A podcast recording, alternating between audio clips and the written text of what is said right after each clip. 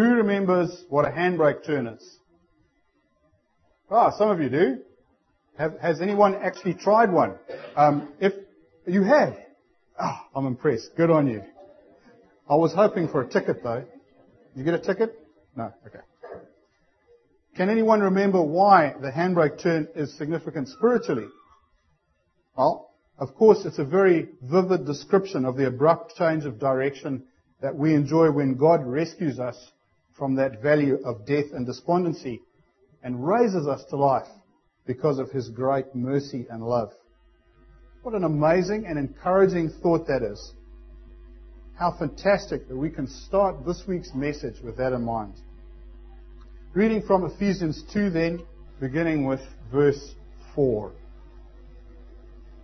But God, who is rich in mercy because of his great love with which he loved us, even when we were dead in trespasses, made us alive together with Christ.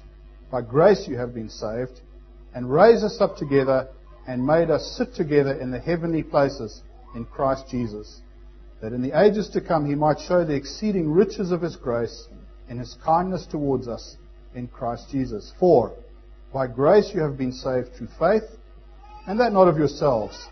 It is the gift of God, not of works, lest anyone should boast. For we are his workmanship, created in Christ Jesus for good works, which God prepared beforehand that we should walk in them. And we'll begin this week's sermon by looking at verses 5 and 6. There'll be a little bit of overlap with last time, but we need to be holding thoughts together to make sense of the text. Now, there are three things that happen to believers in this passage, but we must recognize that they are only there under two overarching conditions. And none of these things are in any way possible without firstly the love of God and secondly the redeeming work of Jesus. We can never go on to any discussion of the benefits we enjoy from salvation without acknowledging these fundamentals because they underpin everything. God didn't make a way for us to be redeemed because he felt sorry for us or because he felt indebted to us, but simply because he loved us. And if you remember, we spoke about that agape love in the last sermon. The way he made for our redemption was one that could only be walked by his son Jesus, whose death on the cross paid the penalty for all of mankind's sin and brought about the new life and certainty of heaven we will be talking about today. And although we're going to be talking about people, about us a lot, we mustn't forget that it is God who has done all of the work to make these things possible. Thus we read in verses 4 and 5 that as a result of God's love for us and as a result of the redeeming work of Christ, Paul tells us that we have been made alive with Christ, we have been raised up with Him, and we are seated with Him. These expressions describe our spiritual position as a result of our union with Jesus. He acted as our representative for us in heaven. Not only for us, but as us. Do you get that? Christ stood in our place. He stood in your place. Therefore, when He died, we died. And when He was buried, we were buried. But most gloriously, when he was made alive, raised, and seated in the heavenly places, so were we. All the benefits of his sacrificial work are enjoyed by us because of our link with him. To be made alive together with him means that all who accept him as Lord and Savior are now, now associated with him in newness of life. The same mighty power that gave him resurrection life has given it to us also. Now, here you'll see that Paul interjects. He puts a little thing in in brackets that we have been saved by grace. It's just a little foretaste of what he will shortly say. But what we should note is that although the use of the word have in this little thing suggests to us in English something that was one off and happened in the past, the Greek tense tells us more exciting things. It tells us that there is a continuous consequence of salvation.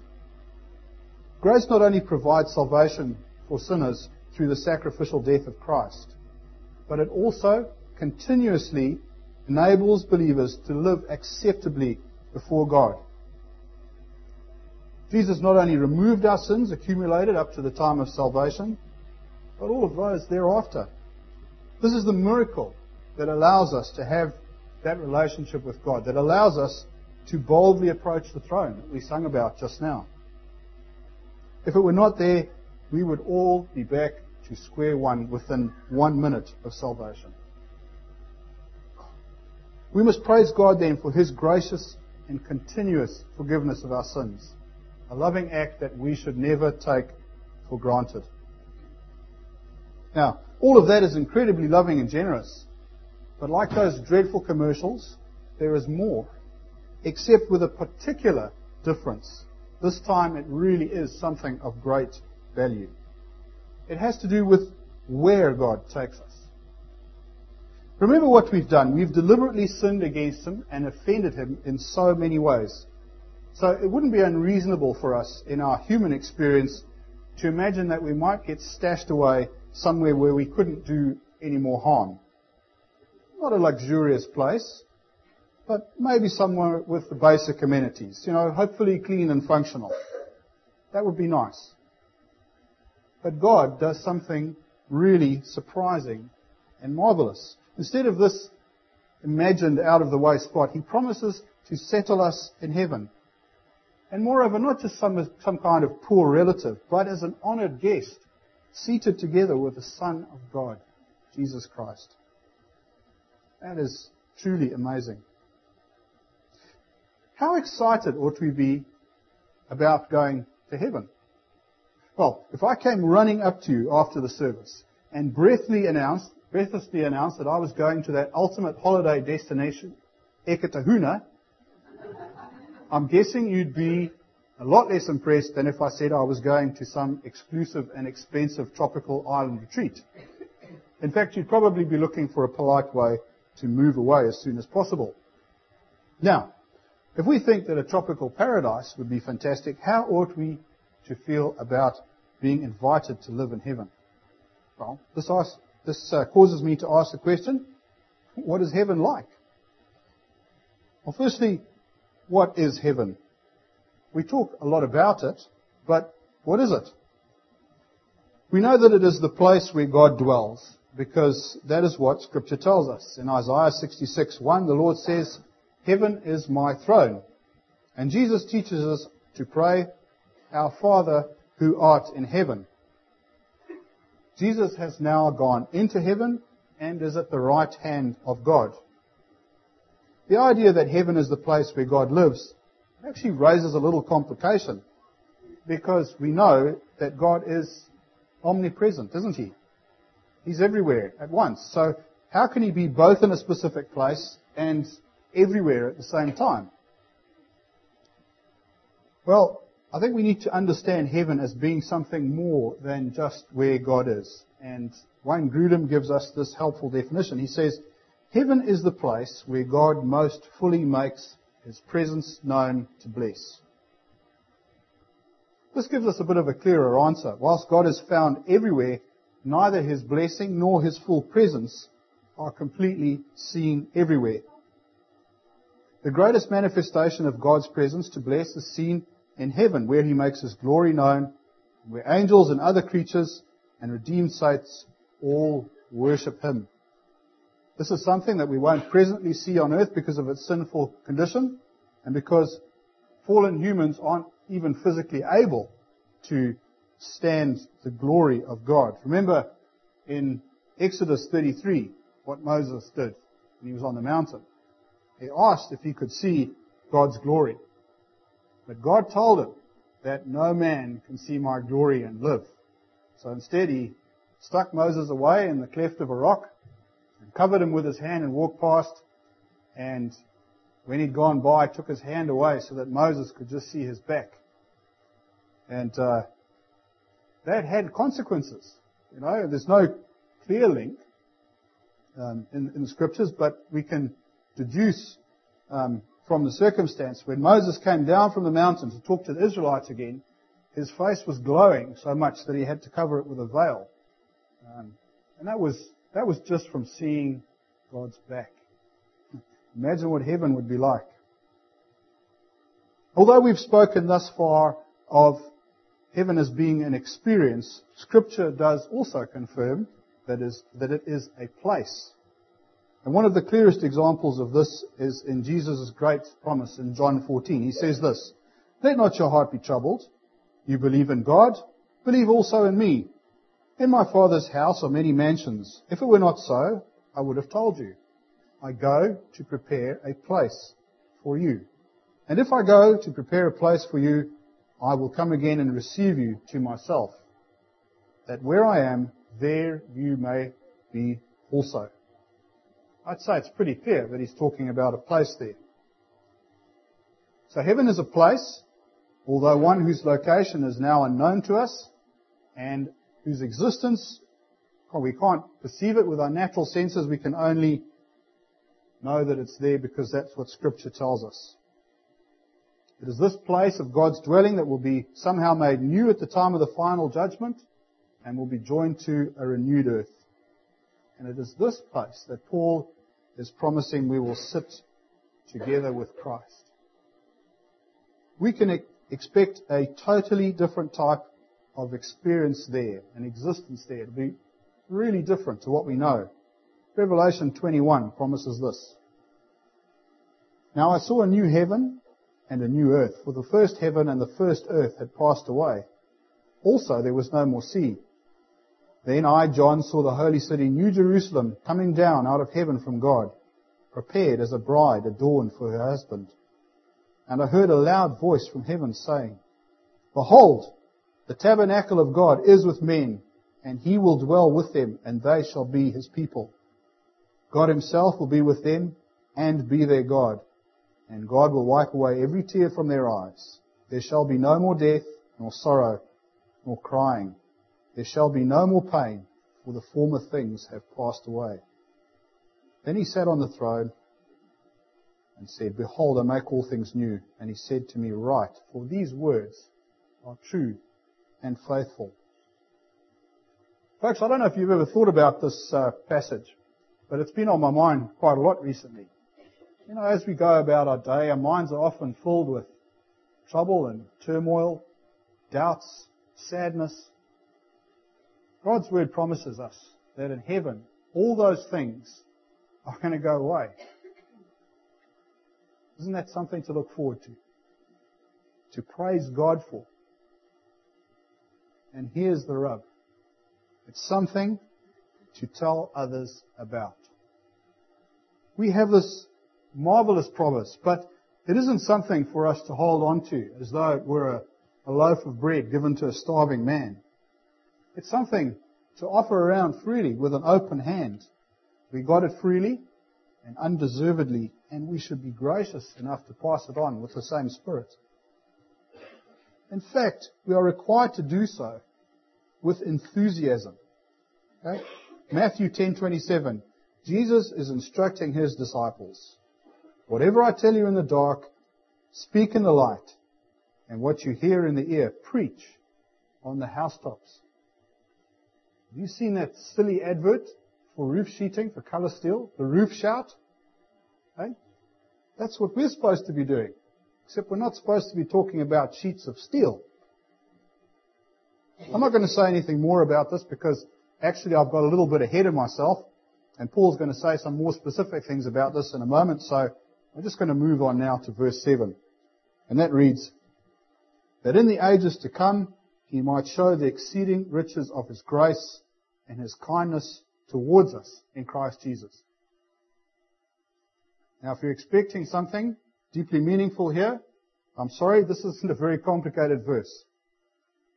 It's just that here we have the reason that God quickened, raised, and seated believers together with Christ.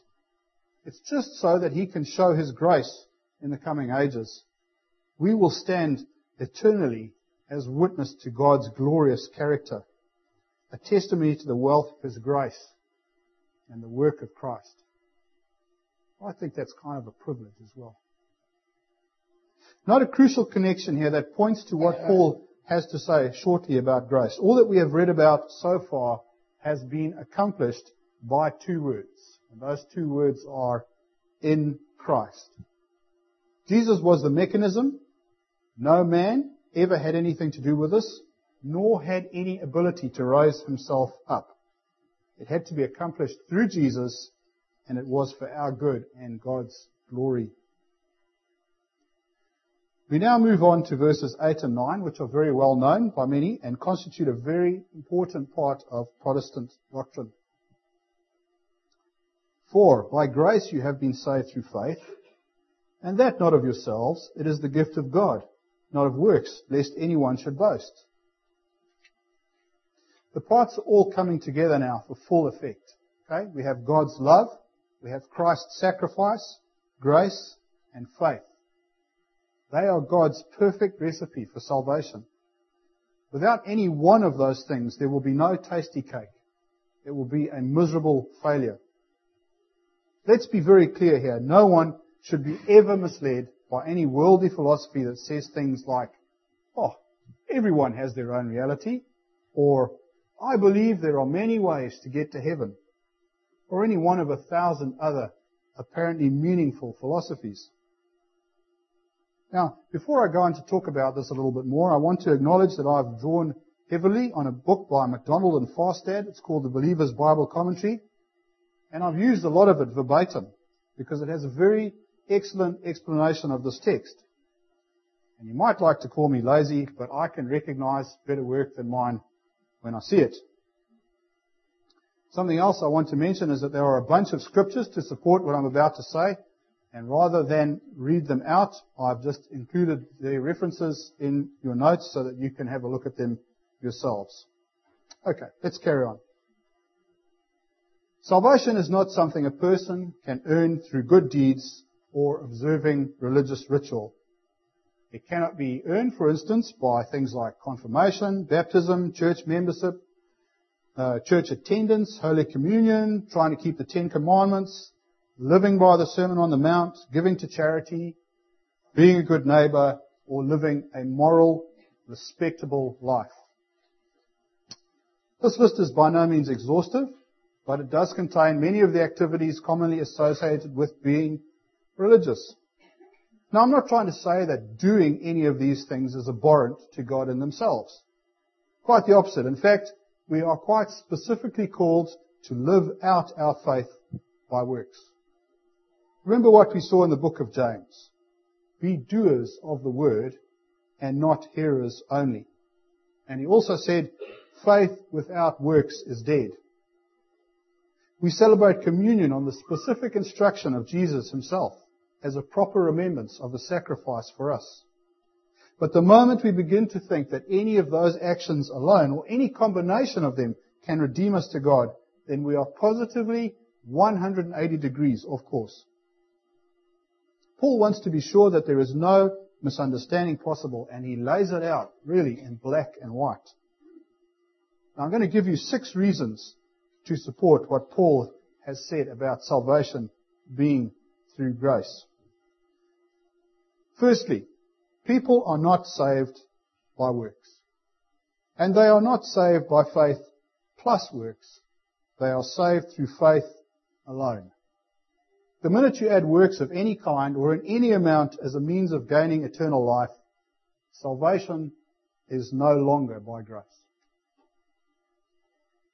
Secondly, one reason that works are positively excluded is to prevent human boasting. If anyone could be saved by his works, then he would have reason to boast before God. Look at me, I got myself here. This is impossible. What could any puny, sinful man possibly have to boast about before the creator of not just himself, but the whole universe? Thirdly, if anyone could be saved by his own good works, then the death of Christ was unnecessary. And the death of Christ was a big, serious thing. Can't have been unnecessary. We know the reason he died was because there was no other way that guilty sinners could be saved.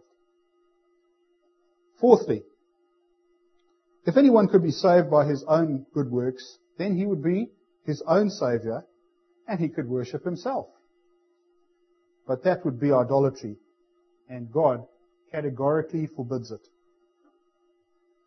Fifthly, even though, even if somebody could be saved through faith in Christ plus his own good works, then you're going to have this impossible situation of two saviors, Jesus and the sinner. Christ would then have to share the glory of saviourhood with another. And this he will not do. And you'll see that when you look at the scripture. Finally, if anyone could contribute to his salvation by works, then God would owe it to him. And this too is impossible for God cannot be indebted to anyone. In contrast to works, faith excludes boasting because it is non-meritorious. A man has no reason to be proud that he has trusted the Lord. Faith in him is the most sane, rational, and sensible thing a person can do. To trust one's Creator and Redeemer is only logical and reasonable. If we cannot trust Him, then who can we trust? There is only one way to heaven, one way for salvation, one way for reconciliation with our sovereign Creator and God, and that is by grace through faith in Jesus. There is nothing any man can do that will bridge the gap. Now, when I was a teenager, my dad was a great fan of the satirical magazine Mad. Okay? Now, I can hear lots of people know about Mad magazine, and so I became one too. Now, the cover of these magazines always featured a, uh, an imaginary character named Alfred E. Neuman in some situation related to the comments. And there was one particular cover that I recall well that illustrates the futility of a man trying to save himself and thanks to the internet, I was able to find an illustration. Here is our hero holding himself off the ground. Can you see that? He's holding the branch up and keeping himself up. Well, it isn't going to happen, is it? No amount of muscular effort or power of imagination will ever defeat the physical force of gravity. In the same way, unredeemed mankind is held down firmly by the force of sin. Since it is spiritual, there is no force that a man can wield that will ever defeat it. But grace can. And that is why I've titled this sermon Grace over Gravity. We have every reason to thank God that this is the case. Now, this possibly sounds like the end of the sermon, but it isn't. There's a very important matter left here. Paul has left a little sting in the tail. In verse 10, he's written, For we are his workmanship, created in Christ Jesus for good works, which God prepared beforehand that we should walk in them. Does anybody know what the Greek word for workmanship is? Put your notes, put your notes. That's Poema, yes. Okay? And the word literally means a thing made. Handiwork, a masterpiece. And unsurprisingly, we find it in modern English as the word poem. God's church is his poem, his masterpiece, his workmanship. We, all of us here, are God's masterpiece and his poem. But a poem isn't intended to be empty of meaning, just as anything that is made is made for a purpose. We are intended for the good works that God has already created. Now, I know not everybody has got one, but a lot of you will have got little red admission tickets in your broadsheet when you came in. And maybe you've been wondering why. Okay? If you're a believer, that's fantastic. You have been saved by grace through faith. You have your ticket for entry to heaven. Admission is guaranteed and you haven't had to pay a thing for it. But possession of that ticket doesn't absolve you of all responsibility. There are some shoes to fill. There are some good works waiting that we must walk in. The question is, are we doing that? Are we searching out those good works and doing them? I want to ask you to take that ticket home and put it somewhere where it will remind you just to think about that.